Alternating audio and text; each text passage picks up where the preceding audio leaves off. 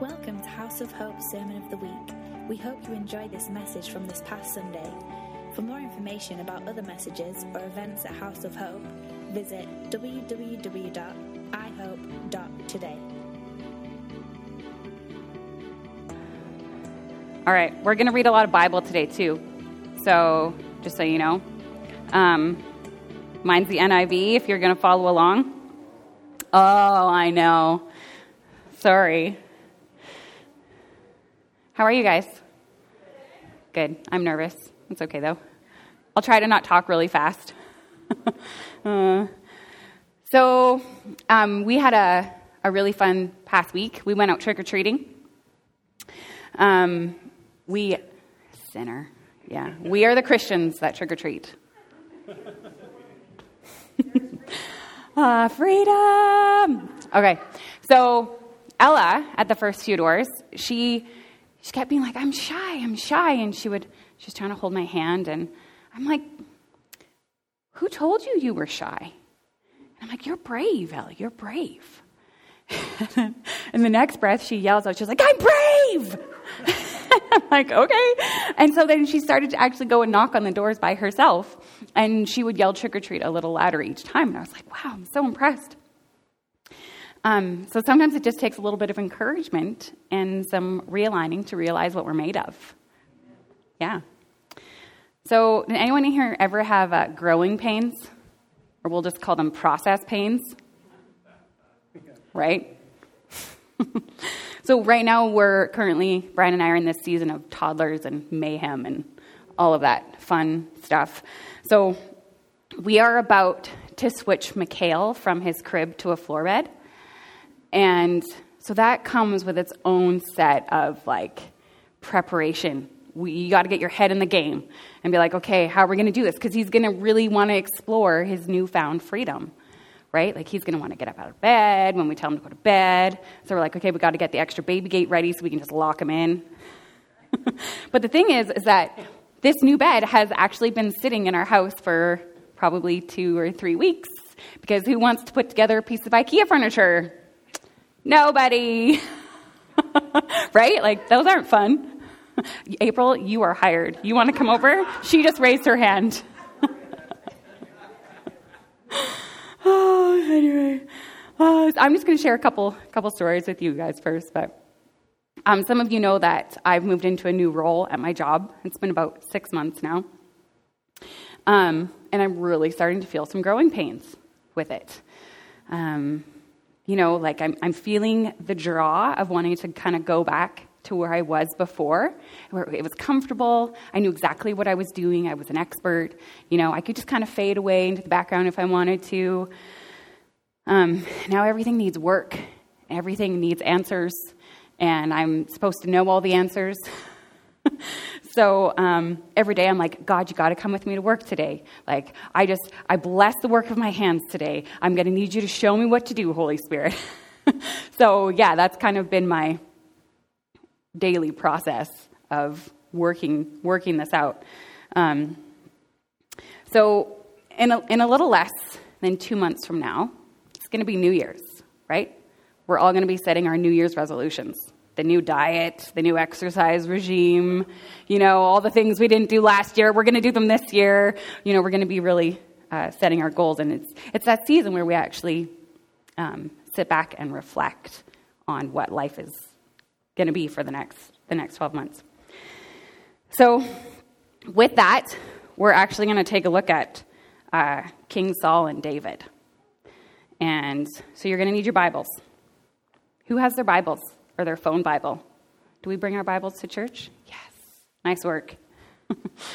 um, oh, look. But yours is the Passion, so it'll be a little tough to follow along. Sorry. I, I do love the passion. I just don't have one. It's my birthday next week. uh, uh, okay, what are we reading? Uh, 1 Samuel 15, um, verse 1. I got to get there. So, this is, we're going to talk about where uh, the Lord rejects Saul as king. So, Samuel said to Saul, I am the one the Lord sent to anoint you king over his people Israel. So listen now to the message from the Lord. This is what the Lord Almighty says I will punish the Amalekites for what they did to Israel when they waylaid them as they came up from Egypt. Now go attack the Amalekites and totally destroy everything that belongs to them. Do not spare them. Put to death men and women, children and infants, cattle and sheep, camels and donkeys. Okay, we're going to fast forward up to uh, verse 9. Um, but Paul and the army spared, sorry, not Paul. We're not talking about Paul. Nobody caught that. I did. okay. Uh, so, but Saul and the army spared Agag and the best of the sheep and cattle, the fat calves and the lambs, everything that was good. These they were unwilling to destroy completely, but everything that was despised and weak they totally destroyed. Um, so there's a little bit of disobedience here, is what's happening. Um, so God goes to Samuel. Samuel, he is the prophet of the day. Um, so, um, sorry, got to see here where I'm saying. Um, so God tells Samuel that he's grieved with Saul and he's rejecting him as king. Now Samuel has to go have this conversation with Saul. Um, and then after Samuel confronts Saul, Saul ends up changing his story, right? Because before it was, I'm keeping the best of everything. And now it's, well, I was afraid of the people. And so we didn't do that. Um, and he gave in to them. And that's in verse 15 24. Uh, then Saul said to Samuel, I have sinned. I violated the Lord's command and your instructions. I was afraid of the people, and so I gave in to them. Now I beg you, forgive my sin and come back with me so that I may worship the Lord. So I find it really interesting how Samuel changes his story from they save the best for the Lord to actually a story of fear where he was afraid of the people. And then Sam, or Samuel says to Saul, um, he says to obey is better than sacrifice. And because he rejected the word of the Lord, the Lord has rejected him as king. So that's just a little bit of a backstory for you. Um, in 1 Samuel 16, this is where we're going to get into the meat of it. Saul anoints David. Okay, so we're going to look at verses 1 through 13. The Lord said to Samuel, um, Are you guys there? Samuel 16, 1 through 13. The Lord said to Samuel, How long will you mourn for Saul, since I have rejected him as king over Israel? Fill your horn with oil and be on your way. I am sending you to Jesse of Bethlehem. I have chosen one of his sons to be king. But Samuel said, How can I go? Saul will hear about it and kill me. The Lord said, Take a heifer with you and say, I have come to sacrifice to the Lord. Invite Jesse to the sacrifice, and I will show you what to do. You are to anoint for me the one I indicate. Samuel did what the Lord said. When he arrived at Bethlehem, the elders of the town trembled when they met him. I just want to pause there for a second. And do you notice how God didn't really answer his whole I'm I'm afraid to go because he's going to kill me. He was just like, no, this is what you're going to do. Um, and, and Samuel went. He didn't allow fear to stop him. So Samuel did what the Lord said. When he arrived at Bethlehem, the elders of the town trembled when they met him. They asked, Do you come in peace? Samuel replied, Yes, in peace. I have come to sacrifice to the Lord. Consecrate yourselves and come to the sacrifice with me. Then he consecrated Jesse and his sons and invited them to the sacrifice. When they arrived, Samuel saw Eliab and thought, Surely the Lord's anointed stands here before the Lord. But the Lord said to Samuel, Do not consider his appearance or his height, for I have rejected him. The Lord does not look at the things man looks at. Man looks at the outward appearance, but the Lord looks at the heart. Then Jesse called Abinadab, and I swear this is like trying to get your tongue twisted here. And had him pass in front of Samuel. But Samuel said, The Lord has not chosen this one either. Jesse then said to Shammah, Pass by. But Samuel said, Nor has the Lord chosen this one. Jesse had seven of his sons pass before Samuel, but Samuel said to him, The Lord has not chosen these. So he asked Jesse, Are these all the sons you have? There is still the youngest, Jesse answered, but he is tending the sheep. Samuel said, Send for him. We will not sit down until he arrives. So he sent and put and had him brought in. He was ruddy. Is it ruddy or ruddy? He was ruddy with a fine appearance and handsome features. Then the Lord said, Rise and anoint, he is the one. So David was 30 years old when he became king. He was the youngest of eight sons. Uh, I looked up when he was actually anointed that day, and it's estimated that his commissioning was around when he was between 10 to 15 years old. So during that time, in these, say, 10 or 15 to 20 years, he ends up in Saul's service. He's got to play the harp to drive out the evil spirits from him. He defeats Goliath in the war with the Philistines. He becomes best friends with Saul's son, Jonathan. He leads troops in their campaign. Saul tries to kill him a few times. He tries to not kill Saul a few times. He spares his life. And so, you know, it's, it's an eventful few years, right? And this is a long process. Could you imagine knowing that you're going to be king, but there's 15 years in between that day? Do you think that would ever make him wonder, God, did, did you really mean what you said? Did that really happen? You know, are you really going to make me king? God chose David because of his heart. Samuel's choice was Eliab because he looked big and strong. Right? So surely he thought he was the guy. But God tells Samuel not to look at outward appearances.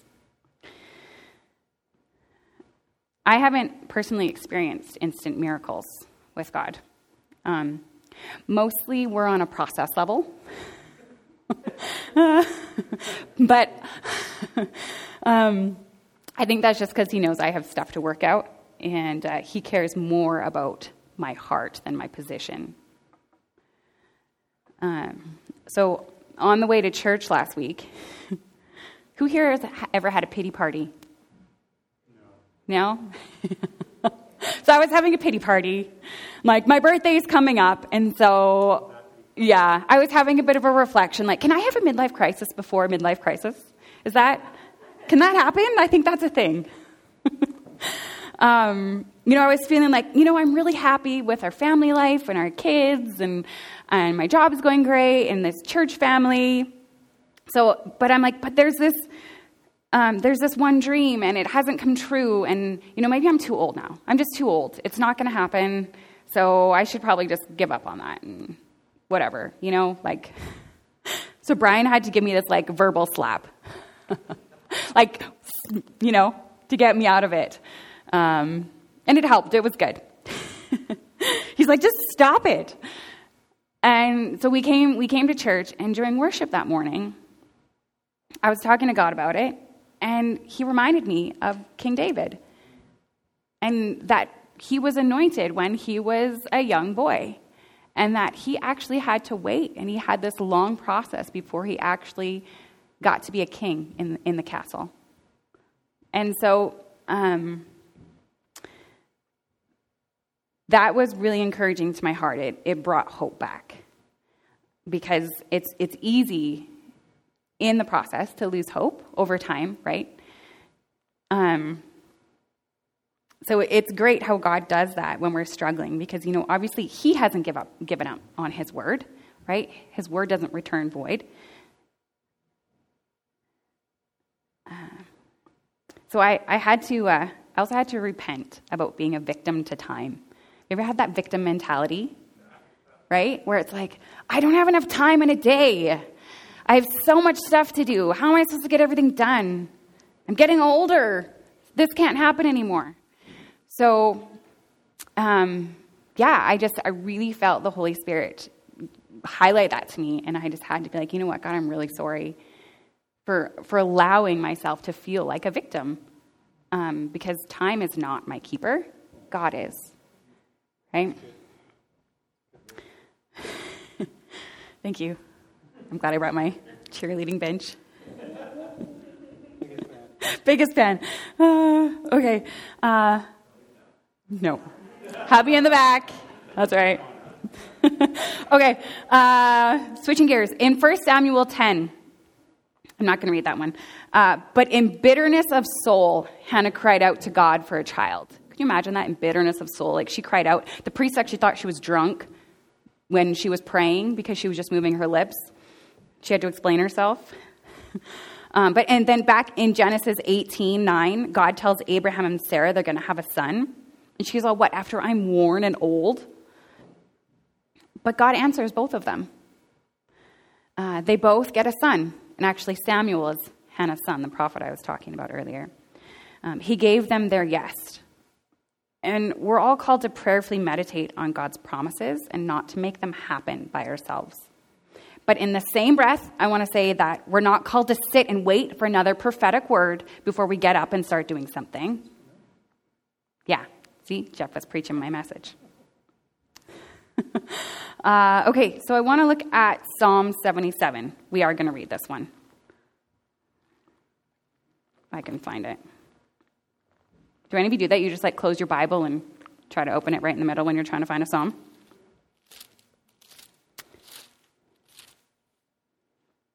How are you guys doing? Okay? Okay. All right, Psalm 77. I think this was written by David. I tried to find out. Do you guys know? Well, I know, but it was questionable. Okay. Okay. Uh, I cried out to God for help. I cried out to God to hear me when I was in distress. I sought the Lord. At night, I stretched out untiring hands, and my soul refused to be comforted. I remembered you, O God, and I groaned. I mused, and my spirit grew faint. You kept my eyes from closing, and I was too troubled to speak. I thought about the former days, the years of long ago. I remembered my sons in the night. My heart mused, and my spirit inquired Will the Lord reject forever? Will he never show his favor again? Has his unfailing love vanished forever? Has his promise failed for all time? Has God forgotten to be merciful? Has he in anger withheld his compassion? Are you encouraged yet? Just seeing if you're listening. okay. Then I thought to this I will appeal. The years of the right hand of the Most High, I will remember the deeds of the Lord. Yes, I will remember your miracles of long ago. I will meditate on all your works and consider all your mighty deeds. Your ways, O God, are holy. What God is so great as our God? You are the God who performs miracles. You display your power among the peoples. With your mighty arm, you redeemed your people, the descendants of Jacob and Joseph. I'm just going to stop there. So the guy sounds hopeless, right? Um, but then he chooses to remember the deeds of the Lord, to recount the days of old. So when you're in your hallway from door to door, you have to recount your days of old, right? Like I can sit here and recount that in waiting for my promise. Um, you know, God gave Brian and I two beautiful children after a miscarriage. We have a restored marriage after we both came from divorce. You know, and our marriage is full of love and God. Um, he gave us this amazing home that's kind of like a promised land because we actually had to go in, take it, tear it up, rip it out, and fix it. right? Um, it was an overhaul. You know, we have a church family that we can be real with. We don't actually have to pretend to be religious and, oh, I'm great today. How are you? God bless you. Right? So, all of these things I find as blessings in my life. And I can recount these as testimonies of God's hand and promises answered, where He's been the restorer. Um, so, I know that I can still trust in His promises and prophetic words that I've had from childhood that there will be um, answers. I was listening to a podcast this past week. Um, I think it, it, was actually Shawn Bolz with, um, I forget the guy's name, but he co wrote the Heaven in Business or Honor in Business. Mike has, has Anyway, it was him. Uh, and he was sharing this testimony about going into a business deal, and God told him not to speak. And he was saying that he actually speaks at every business deal. And so it was really you know, hard for him to go in. He's like, okay, God. Uh, so actually, and then when I was listening to that, I was reminded of Jericho and how the people were told not to speak for seven days. Zachariah's voice was taken, so he couldn't speak. Um, sometimes we have to be silent in order to allow the fulfillment of God's promises, in order to let Him be supernatural and come through for us, in order for Him to get the glory, and so our relationship with Him deepens. It's these moments of faith and obedience that the God after our heart embraces the love between us, um, because that's actually what matters. Uh, you know, in the same way as parents or family or friends can speak into our lives, just like I did with Ella, and reminding her that she was brave and not shy. Um, that changed the course of our night. And for her to know, I'm brave. Uh, he knows what's going to happen. Uh, we know that he can be trusted because we can believe in who he is as God. You know, whether we're crying out of bitterness of soul waiting years in process for fulfillment, or being silent for the outcome, there's always a delivery date. Uh, and it takes humility to know that I don't have all the answers. Uh, the apostles were always growing and maturing. They didn't always make the right decisions along the way, but Jesus didn't turn his back on them. Um, when we're friends of Jesus, we can hear what he's saying and follow that voice so that our hearts align. Growing pains and process pains are part of the journey. We all know Romans 12 22. Who knows it off the top of your head? Just kidding. I'll read it. Do not conform to the pattern of this world, but be transformed by the renewing of your mind. Then you will be able to test and approve what God's will is, his good, pleasing, and perfect will. Um, I was reading the book, uh, The World of Flame, and I'm just going to finish with uh, something from that. Um, the point is, our renewed minds are not in conflict with the Holy Spirit. The Lord did not lead the apostles around by the hand, He sent them. They made many of their own decisions because they had His mind. But because they were always growing and maturing, they did not always make the right decisions. At times, the Lord would correct their course with an intervention of divine guidance through a dream, vision, or prophet. We must labor with the supernatural wisdom that has been given to us, but always be open for the Lord to intervene and change our plans. Yeah. So that's all that I have. Uh, but we should pray. So let's do that. Let's stand.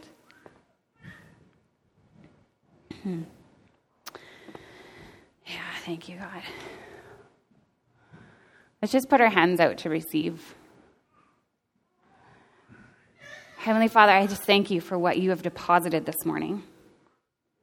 I thank you that process and growing pains, um, that they happen, but that you're with us, and that we can trust in you and in your name and in your timing, that we're no longer victims because of your name, because of your great power, we can trust in you.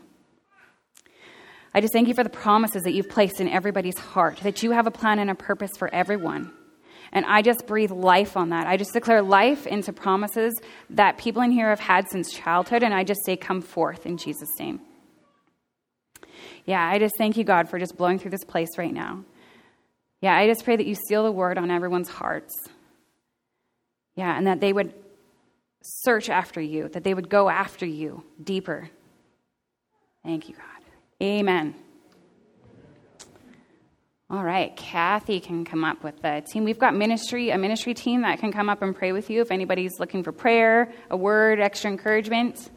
These guys are here. Yeah. Thanks for listening to our Sermon of the Week. Our desire is that you will be changed by the love of the Father and the power of His presence. For more information about House of Hope, visit us at www.ihope.today.